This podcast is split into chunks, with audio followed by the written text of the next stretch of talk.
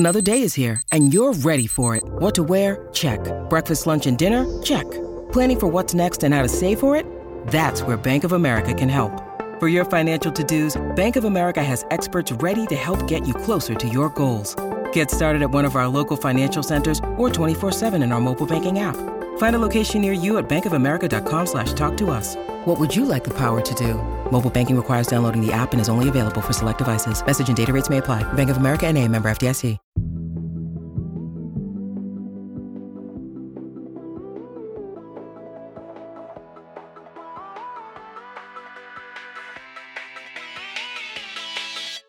Hi, I'm Rachelle Hampton. And I'm Candice Lim. And you're listening to ICYMI. In case you missed it. Slate's podcast about internet culture.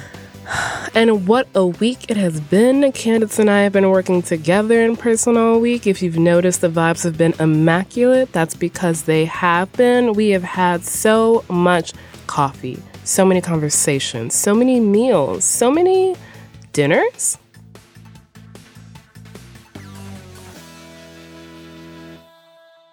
And would you say we've been having girl dinners, Rachelle? No, I wouldn't say that. I would never say that because why are we talking about this? We are talking about this because, you know, for those who have lives, girl dinner is a term, a phrase, a hashtag that has popped up on social media this summer. It was on like the Today Show, like Jenna Bush Hager talked about it, but it really all started in May with a TikTok posted by Olivia Maher. I cannot find the TikTok right now, but a girl just came on here and said how like in medieval times peasants had to eat nothing but bread and cheese and how awful that was. And she was like, that's my ideal meal. This is my dinner.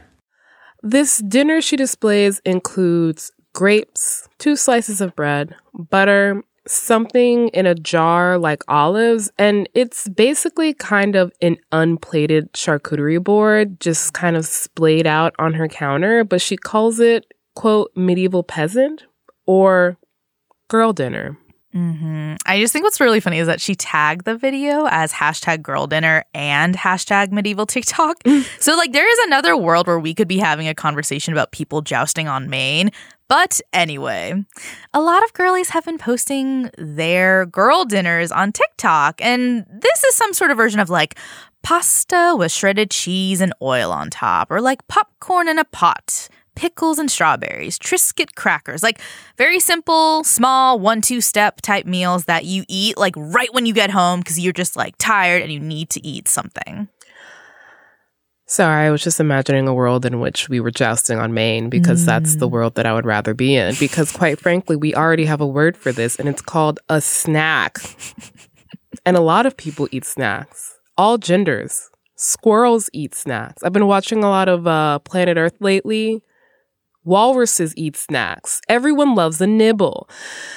But this designation as a girl dinner, a girl's dinner, is stirring up some controversy because there have been people on social media wondering if, like so much of wellness and eating content, if this is actually about dieting, if we are perhaps glamorizing these little portions, these mini meals, these girl dinners as the ideal portion a woman should eat.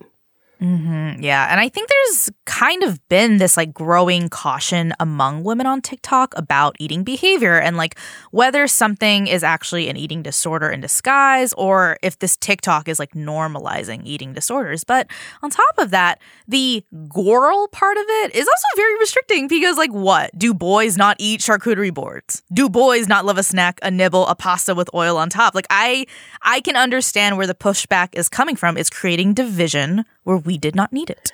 And importantly, there's no real generalized understanding of what a girl dinner is. There's a girl dinner TikTok filter now, and one of the options is a whole rotisserie chicken. What are we talking about? BuzzFeed also talked to a few dietitians to see what the nutrition field is saying about this, and Esther Tomby told BuzzFeed that girl dinner could potentially lead women to feeling like they need to eat a certain way. Shocker. When have women ever felt that way? The issue, according to Tambi, is that a person should be eating what provides them full, adequate nourishment. And that can be more or it can be less than what you see another girl post on TikTok when they're doing their What I Eat in a Day video. But on top of that, this is the kind of messaging that anyone of any age can have access to. That is kind of the perils of TikTok, is that it's basically an open air stadium. And sometimes, I'm not gonna lie, it makes me think about that phrase, nothing tastes as good as skinny feels, which has been rattling around in my head like a fucking lead bullet for the past 27 years. It just kind of, in a non-intentional way, reminds me of the Paris Hilton era where we saw, you know, protruding hip bones and thought that's what we're supposed to look like. When we talk about the next generation of girls and what they're being subjected to, what messages they're getting about their bodies and diet culture, this could very easily be a part of that. Mm-hmm. Yeah, and Girl Dinner, the hashtag, kind of promotes this one way to be. And that way is like small bites, low calories, no carbs. And I just feel like people are hungry and they're not letting themselves be fed because what? They're scared of eating the opposite of a girl dinner, which I guess is like a big boy brunch. And it's just stupid. Like, it's dumb. And also, my whole thing is like comparing one's body to anyone else's. But also, like, assigning one's intake to a negative or positive value is inherently so unproductive. It just creates self-hate when you could be not hating yourself. So basically what I'm trying to say is I'm a woman and I hate it here, LOL. I'm a woman and I hate it here, the ICYMI slogan. Mm-hmm. I think what we're really getting at is the way phrases like girl dinner are just so fucking infantilizing. Mm-hmm. Like, why are we gendering snacks?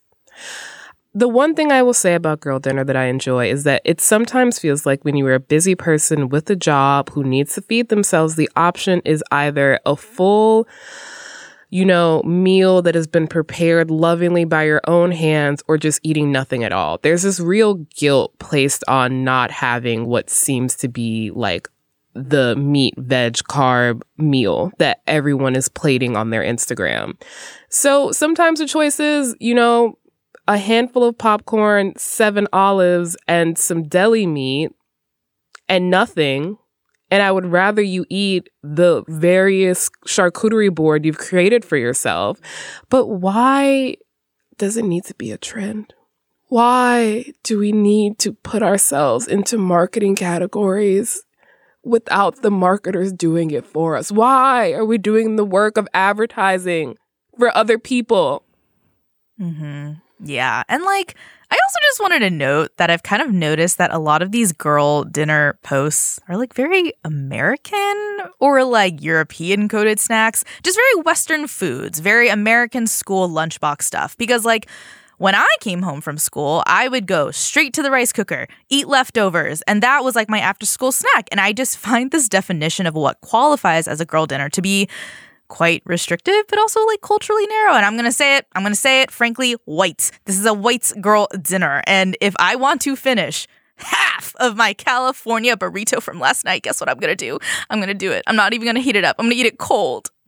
Okay, I am judging you for that, but that's your own choice. That's your choice. Listen, girls are allowed to do what they want. Mm-hmm. Girls are allowed to, in fact, be women. Mm-hmm. Shocker. I'm not anti-girl dinner. I am anti-girl dinner TM. Mm. There is just no need for us to turn what was basically a funny observation of sometimes I don't feel like feeding myself and I stand hunched over my sink, scooping peanut butter out of a jar like a rabid squirrel because capitalism has forced me to. There was no need to turn that funny observation into an entire trend cycle that we are now talking about. Like, can we just let shit be funny? Can we just let sometimes, like, you know, common experiences just be that? Can we not call things girl dinner, please? But thankfully, today's episode will not be a girl dinner. we are eating a full meal. As promised, we are ending this week with a second mailbag episode because there is just so much to catch up on. And we're here just trying to make sense of this crazy world for y'all, our listeners. Please say thank you. Yeah, so go grab that Kirkland Signature rotisserie chicken, okay? And you pull it up and you put in the AirPods. Because today we're going to talk about two internet figures who might not be household names. But you might have heard of them, seen them. They might have popped up on your feed. We're going to be diving into the way NPC live streamers feed into fetish culture, how trad wives or traditional wives are saying, yes, I do the cooking. Yes, I do the cleaning. All of that and more after a break.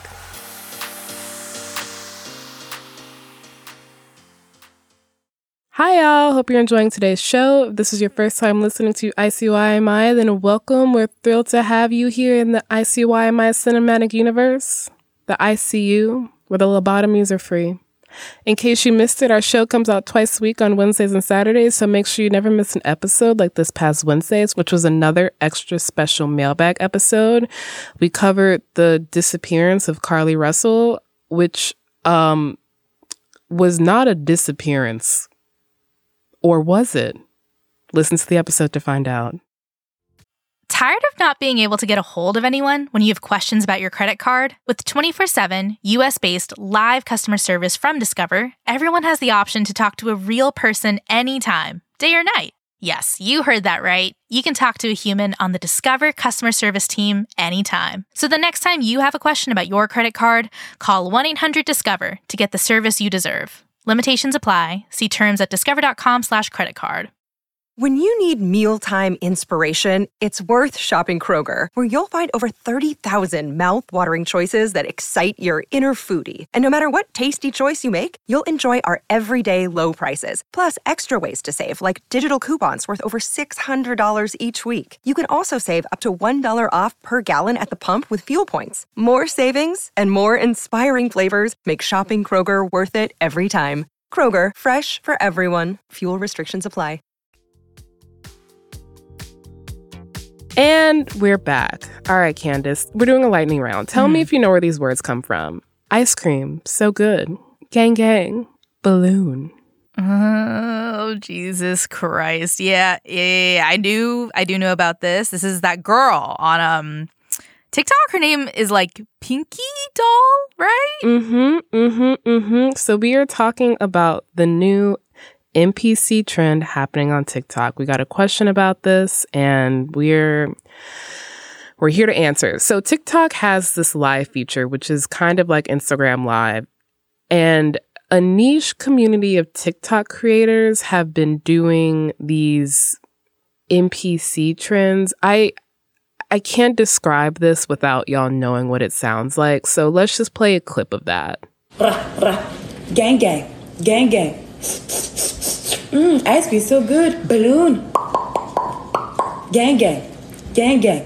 You'll notice that they sound like video game characters or some kind of caricature that's just like not human. It's almost AI-esque. It's like animation, kid show type stuff.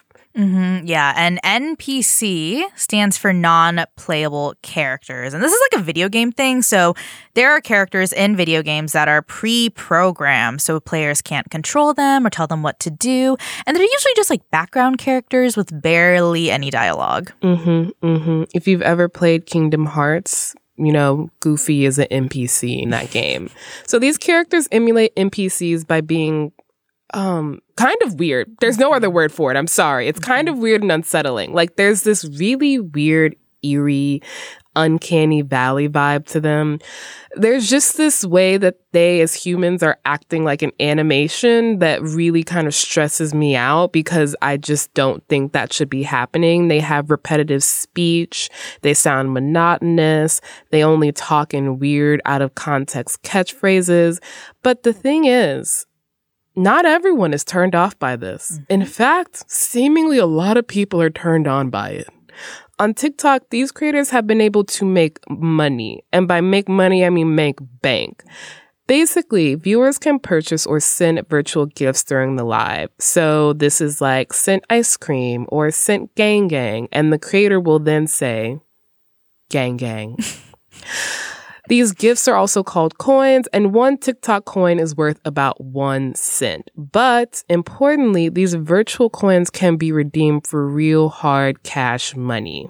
Mm-hmm. Yeah, and so these viewers, they become like puppeteers. These creators then become their dolls, their puppets, their Sims. And once again, these viewers are paying real money in exchange for an action. So it's kind of a transaction. So let's talk about Pinky Doll, who is kind of at the forefront of this trend. Pinky Doll, the person, is 27 years old. She lives in Montreal. And, you know, she told the New York Times that she started streaming on TikTok to make money. And after doing NPC live streams, she's kind of blown up to the point where she has made like $7,000 daily across TikTok, OnlyFans, Instagram, and she's also been meme-ified for her catchphrase, ice cream so good, and yes, yes, yes. And by the way, she's like saying all of these things while doing weird things like using a hair straightener to heat up popcorn kernels. Yeah, I didn't know that if you put a popcorn kernel in between the blades of a hair straightener, it would turn into popcorn. I guess we're continuing girl dinner. You can make your girl dinner with a hair straightener. Importantly, Pinky Doll is reportedly making anywhere from $2,000 to $3,000 per stream. And in a shocking turn of events, Timbaland, yes, producer, artist behind The Way I Are, is a fan. He has shouted her out on Twitter. He's donated. He is an angel investor. Where there is a trend, there are followers. So Pinky Doll is not the only NPC live stream creator out there. You know, there is a creator named Natu Coco who has been credited with starting the trend. But, you know, even big creators who already have followings and money, like Trisha Paytas, they're jumping on this bandwagon. I think mainly because it seems like easy money. Oh, 100%. The moment I saw $7,000 daily, I thought, could I? And then I thought, no, I can't, because it sounds simple, but this is actually really hard. This is a subset of acting that I don't think a lot of people appreciate, because you're basically reacting in real time to people telling you to say this, do that, sing this. And it requires a quick reaction time. Otherwise, people will stop paying coins and stop watching. Then there's this voice, this mannerism, the way you're moving, talking. You can't move or talk in the way that you naturally do. It's a full-on performance. It is, in essence, performance art. You're acting, but the script is being written in real time. Mm-hmm. And I think we should talk about this performance aspect, because there has obviously been backlash to Pinky Doll and the trend. You know, there are some critics saying that NPC live streams do not follow TikTok's policy against, like, sexually suggestive content. Some have said there's an NPC kink or fetish here, that creators are feeding into an economy and a market that does fall into that category. Yeah, Adrienne Sean, who's a student at Spelman College, wrote this really great Medium post called NPC and the AI Doll TikTok Fetish. She pointed out that Pinky Doll, for example, has her hair and makeup done. She is extremely beautiful. She's wearing a low-cut top. There are people suggesting this is a form of sex work. She's not taking her clothes off or performing quote-unquote sex acts, because it's TikTok and they are extremely restrictive of that kind of content. But she is making money off of something that could be pretty easily fetishized.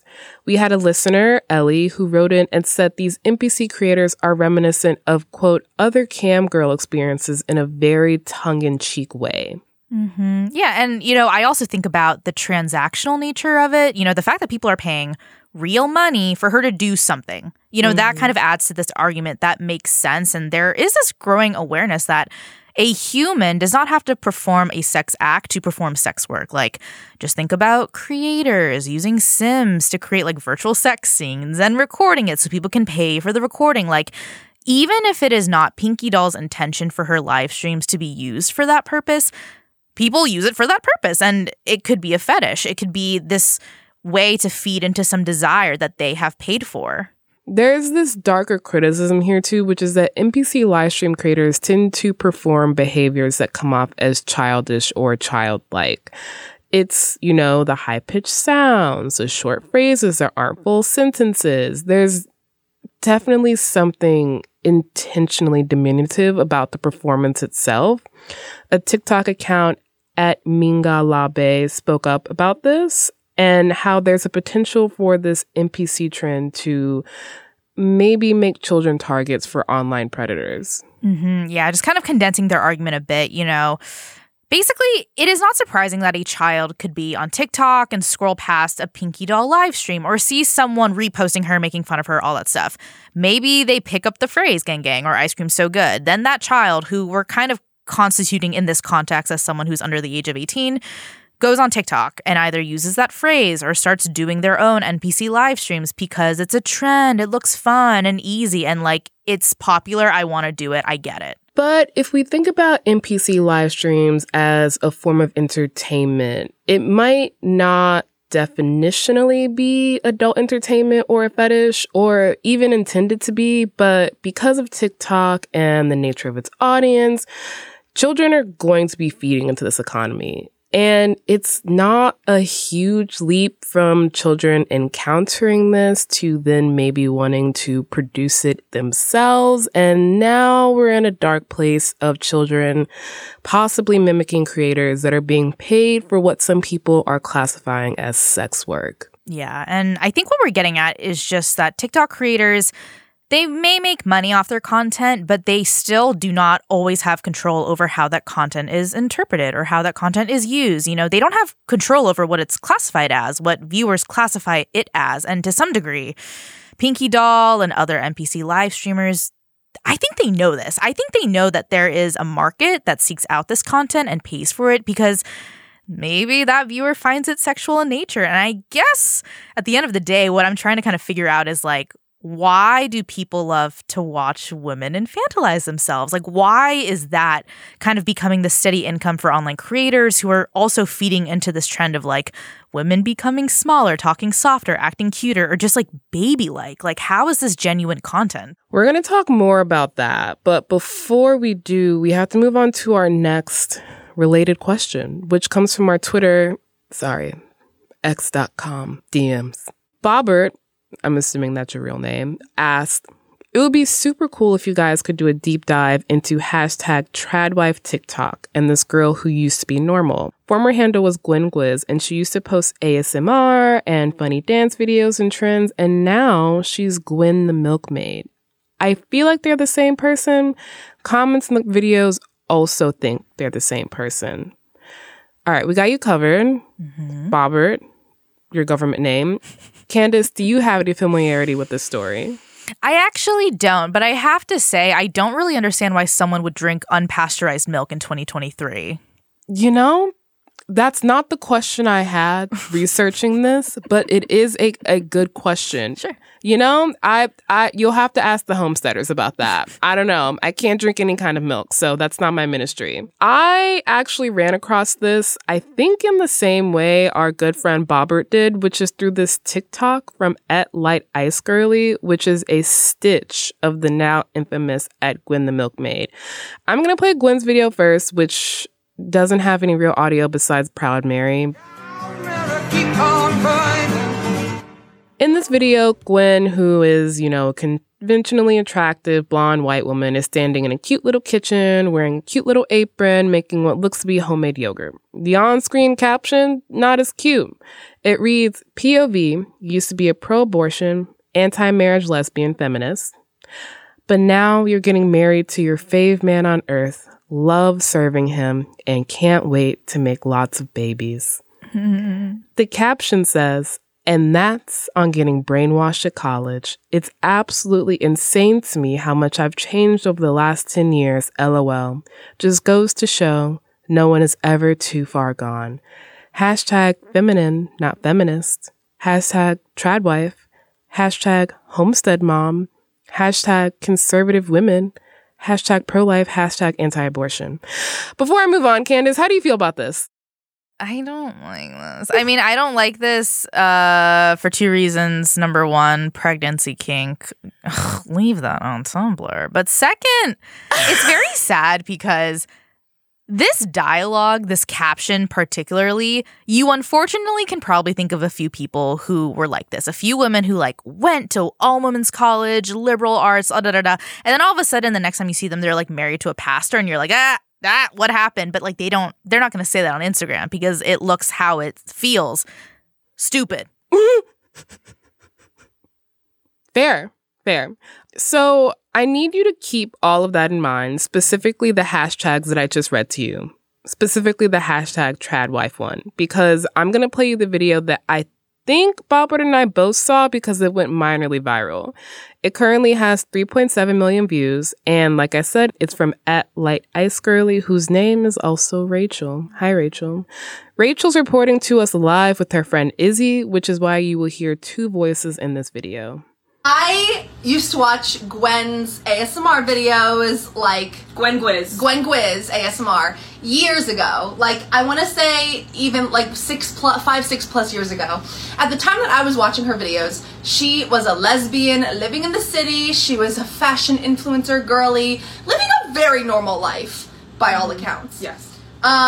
Eventually she started transitioning into some stuff that was like overtly sexual and just not my ASMR vibe. Yeah. So I stopped kind of watching her.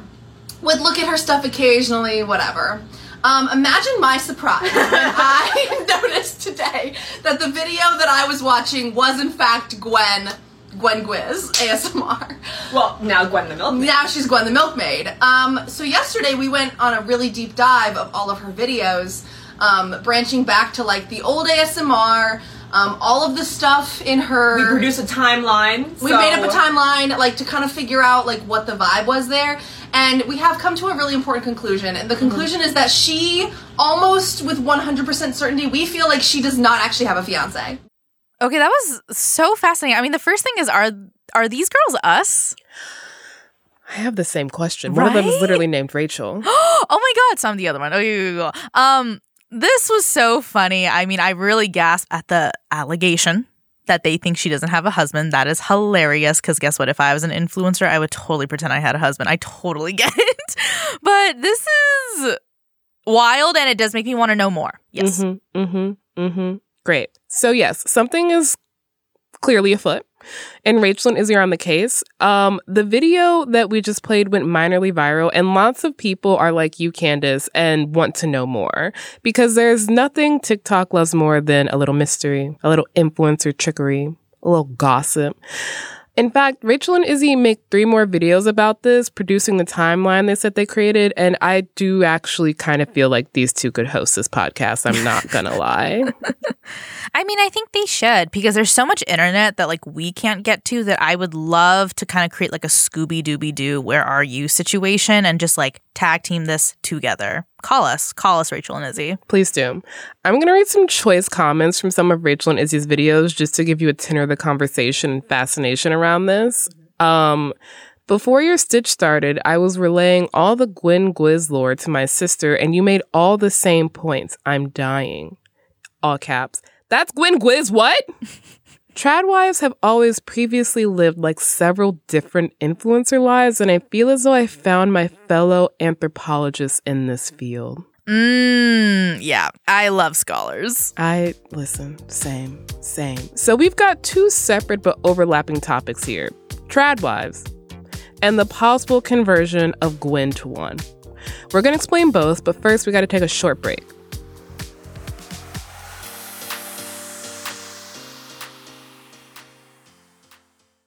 This podcast is sponsored by Cloud Optimizer. As a business owner or IT manager, are your cloud investment costs going up and you don't know why?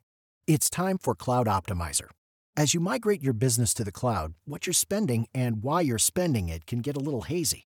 But Cloud Optimizer clears up the mystery and puts the cloud to work for you. Cloud Optimizer starts by analyzing usage patterns, right-sizing resources, leveraging discounts you may not be aware of, implementing automation, and much more. And by reducing unnecessary expenses and maximizing performance, Cloud Optimizer guarantees you a savings of 5 times what you spend for their service. As you utilize cloud-based services more and more, you don't have to lose sight or control of your spend. you can stay agile, streamline your costs, and optimize your performance, plus save significant money with Cloud Optimizer. Make the cloud work for you with Cloud Optimizer. Get a free assessment and find out how much you can save by going to cloudoptimizer.com. Go to cloudoptimizer.com for your free assessment. That's cloudoptimizer.com. In 2007, TV network CBS dropped 40 kids in the middle of the New Mexico desert as part of a brand new reality show. These kids would have to build their own society from scratch. And if this sounds like Lord of the Flies to you, well, it was meant to. We were on this mission together, and we were going to prove to the world that we could make a better society than adults could. I'm Josh Gwynn, and I want to know what this wild TV experiment was really about. Split Screen, Kid Nation, a 6-part podcast from CBC. Available now. And we're back. So before the break, we mentioned some words that were never in the Bible. ASMR, Gwen Gwiz, Tradwife. Mm-hmm. Actually, maybe the last one is. Or at least that's what the Tradwives want you to think. Mm-hmm, mm-hmm. Yeah, so when we talk about these people, just like imagine a stereotypical image of a 50s housewife, except the dress they're wearing is from like Shein and they love Lana Del Rey. And there you go. You can pretty much understand what a tradwife is. Now, the term is a portmanteau of traditional and wife. And I've largely seen it used in like a derogatory way, but unfortunately, it seems like there's like this subculture on the internet that is embracing this as an identity. Mm-hmm. And that identity usually includes being anti-abortion and anti-feminist. They usually really, really support homeschooling because, you know, public school indoctrinates children in supporting things like vaccines and birth control and 5G Wi-Fi. They really love catering to their husbands and children, and they try to invoke this nostalgic image of when the man would win the bread and the woman would bake the bread. Why are we both winning and making bread? I don't know. Also, I didn't even come up with that myself. That is actually an audio that went viral on Tradwife TikTok back in April and May. We live in a day and age where traditional homemaking has been forgotten about and even looked down on, where women are fighting to be in the same positions as men, indoctrinated to focus more on their careers and less on the home. When God created men and women more than just biologically different, our roles are meant to complement each other, not to compete. Our husbands are to be the breadwinners as we are to be the bread makers. Somewhere along the line, feminine has been replaced with feminism with the sole purpose of keeping women out of the home, which forces those to rely on the government to teach and raise our children. Marriage is falling apart because the God who created it is being left out of it, and an overall disconnect in the home. I mean, speaking of Tradwife TikTok, you know, the Tradwife hashtag on TikTok currently has just under 200 million views. And under that hashtag, you'll find videos like the one we just played, and also videos from influencers like Estee Williams, one of the most popular Tradwife influencers. Here's a little how-to from Estee on how to become a Tradwife. Number 1, embracing ultra-traditional gender roles into your marriage. The man, he is the provider, the main breadwinner. He goes out of the house and works. The woman, the wife, she is the homemaker. She takes care of the home. She takes care of herself, and she does the cooking and the cleaning. Number 2, and I cannot stress this enough. Oh, but Rachel, there's more. Please. No. Mm-hmm, mm-hmm. Okay, so here's Estee talking about some of the unconventional things that she and her husband do in their marriage. So the first one is, I don't leave the house after dark by myself. This is not a control thing. This is a safety thing. I've had a couple encounters and I don't wish to have any more. Along with leaving the house, I always notify my husband when I'm going to go somewhere and when I arrive. It's safety. Why not, right? And we always share locations with each other. I really recommend the Life360 app. It notifies you when your partner arrives or leaves, and it notifies you if their battery is low. Listen, I love hearing about people's unconventional marriage things, you know, but usually that is at least unconventional and not at all basically what women have been forced to do for their entire existence within the patriarchy, which is be monitored and controlled by their husband. There are a lot of things that irritate me about this. this smug superiority as if these women who are all mostly white and also blonde, and I'm wondering if they consider, you know, bleaching their hair to be unnatural, but whatever. They all have this smug superiority as if they figured out, you know, the fucking Rubicon, like no one else has ever thought about being entirely financially dependent on their husband, as if that wasn't just the way that most women were forced to live up until 60 years ago. And the thing is, if they're not being smug about it, they're saying that it's like the natural way for the world to work, and modern inventions like birth control and women being able to open a bank account are just aberrations of nature, as if patriarchy doesn't have to be upheld through a lot of legal and extrajudicial means. And that doesn't even begin to touch the fact that this past they're trying to return to never existed. There was never a time period in which the women that these trad wives are modeling themselves after, which are upper to middle class white women, there was never a time period where those women did all the work of homemaking by themselves. I think people really forget how normal it used to be to have domestic help. Like between 1880 and 1940, almost all American upper and middle class families had at least one domestic servant that they employed. Oh, that's interesting. And like, you know, there's this really great piece in Hype Bay from Colette Grimes, associate editor and journalist at Hype Bay. Quote, "What conservative women on TikTok are completely leaving out is the fact that the housewives of the 1950s heavily relied on the help of women of color to effectively run their households and raise their children." You know, I really thought it was the ugly clothes that pissed me off the most, but actually the thing that pissed me off the most is the Black women who get into this trend. Like the way my eyebrows shot straight to heaven when I realized that Breadmaker TikTok was made by a Black woman, as if Black women in America ever had the luxury of not working outside the home. Anyway, that's enough on trad wives, or at least that's enough on trying to understand them. I can't contort myself any further. Back to Gwen. Yeah, and actually before we get to Gwen, I do want to say that there is something particularly disturbing about this whole back to the homestead movement rising just as women's rights are also being rolled back across the country. You know, obviously the work of homemaking and child rearing should be valued and maybe influencerized, but not like this. Very fair point.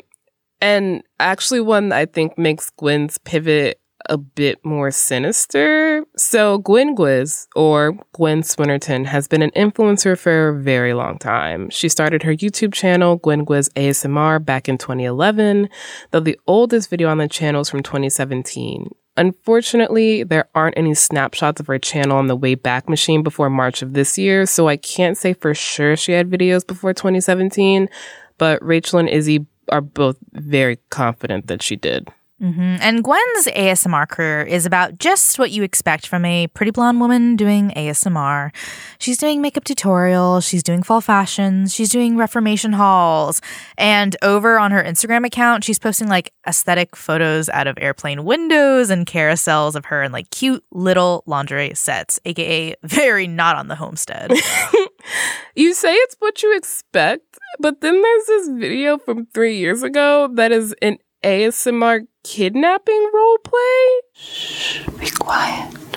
Stop squirming. I'll be back soon. Shh.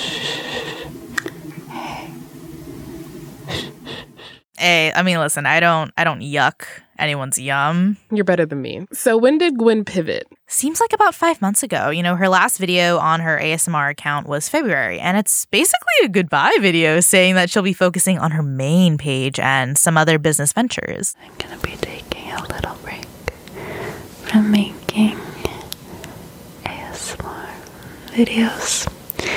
I'm working on launching a new business at the end of this year, and there is so much to do, and I'm a little overwhelmed.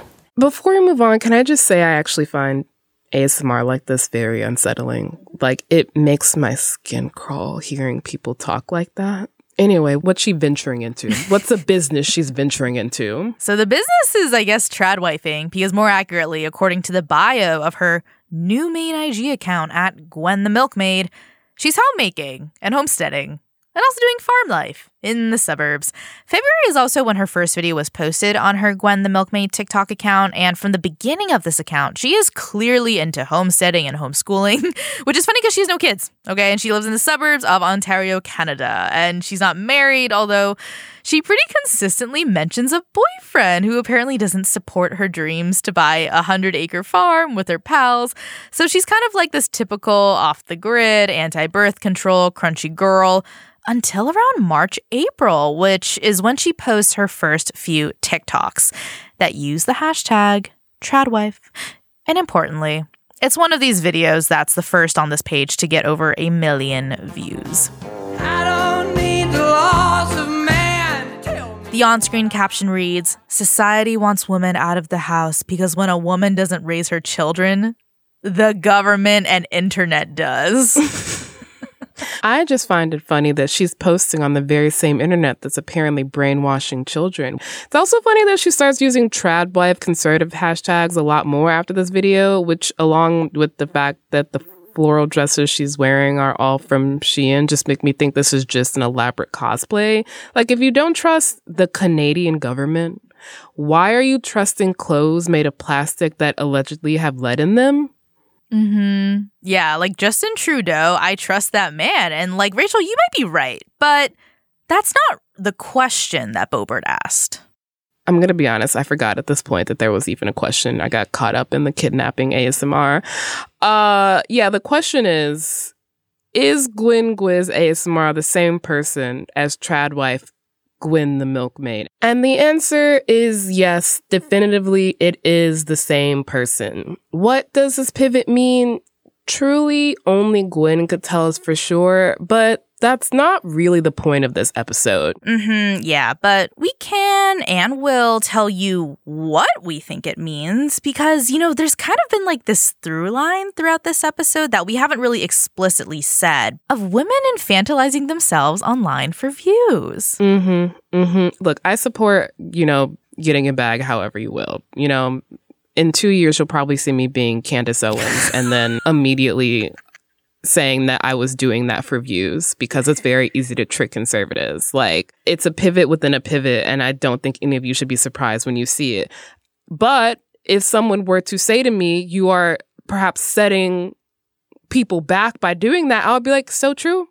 So true. And I think that's what's happening here. Like, all three of these things we've mentioned, which is the trademarking of girl dinner, Pinky Doll saying yum, yum, yum, yum, yum, or whatever the fuck she's saying on those lives, and Gwen going from ASMR to homesteading in the suburbs, which feels like an oxymoron to me, I'm not going to lie, all just feel like very calculated ways of trying to make money online by getting views, perhaps by shocking people, perhaps by angering people, perhaps by convincing people that, you know, they're just a 25-year-old teenager who can't make dinner for themselves.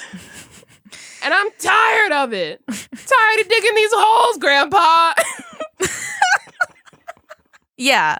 Like, it's funny because at the end of the day, all I really want in life is to just eat a big lasagna and, like, be happy. Like, Garfield the cat. I want to be Garfield the cat. But I think what I'm also thinking about when it comes to these three stories is this idea of fantasy and this idea of what the woman of a modern age fantasizes her life to be, you know? It's interesting because when we talk about tradwife, girly Gwen or whatever, her previous life, the ASMR and the kidnapping and all that stuff, that really reminded me of like fan fiction topics and tags. And I was like, okay, so this is a person who clearly had a very vast internet lifestyle, a very vast, deeply seated in narrative, fan fiction, all that stuff.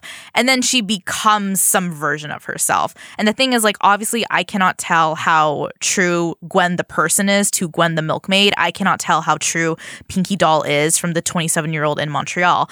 But I just kind of wonder if women are like now kind of projecting this idea of the female, which is reverting back to what, like, even before our grandmothers and grandfathers and all those people, I'm thinking like George Washington type of women. Like, it's so weird.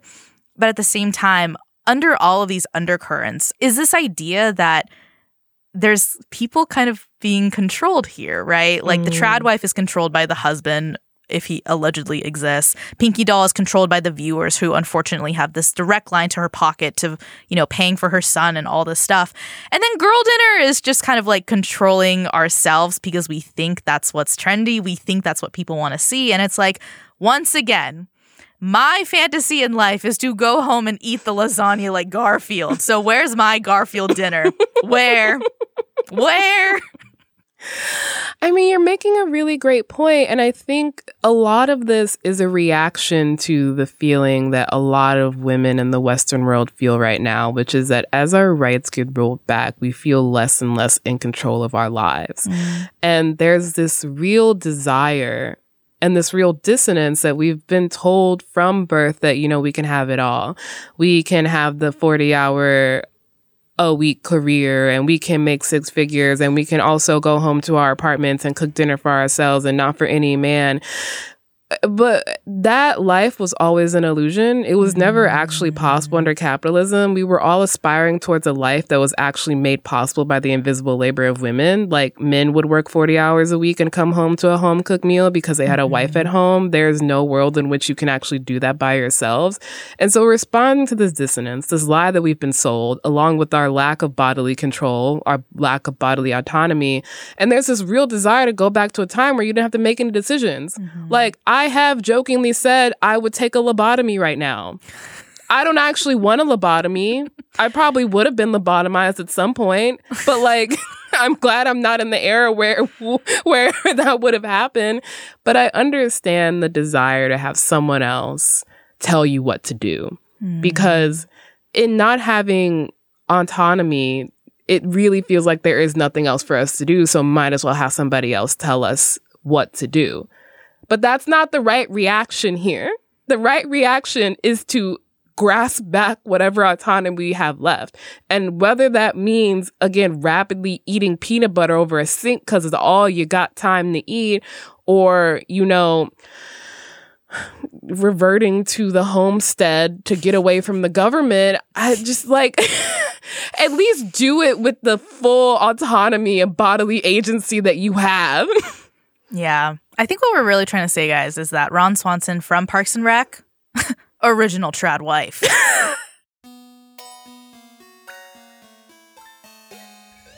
Okay, that's the show. We'll be back in your feed on Wednesday, so definitely subscribe. That way, you never miss an episode. Leave us a rating and a review on Apple or Spotify, and tell your friends about us. You can follow us on Twitter at ICYMI_pod, which is also where you can DM us your questions like, are you going to have a girl dinner or a big boy brunch today? And you can always drop us a note at ICYMI@slate.com. ICYMI is produced by Sierra Spragley-Ricks, Candice Lim, and me, Rachelle Hampton. Daisy Rosario is our senior supervising producer, and Alicia Montgomery is Slate's vice president of audio. See you online. Or in Canada, I guess. It is Ryan here, and I have a question for you. What do you do when you win? Like, are you a fist pumper? A woo-hooer, a hand clapper, a high-fiver. I kind of like the high-five, but if you want to hone in on those winning moves, check out Chumba Casino. At ChumbaCasino.com, choose from hundreds of social casino-style games for your chance to redeem serious cash prizes. There are new game releases weekly, plus free daily bonuses, so don't wait. Start having the most fun ever at ChumbaCasino.com. No purchase necessary. VGW. Void where prohibited by law. See terms and conditions. 18+.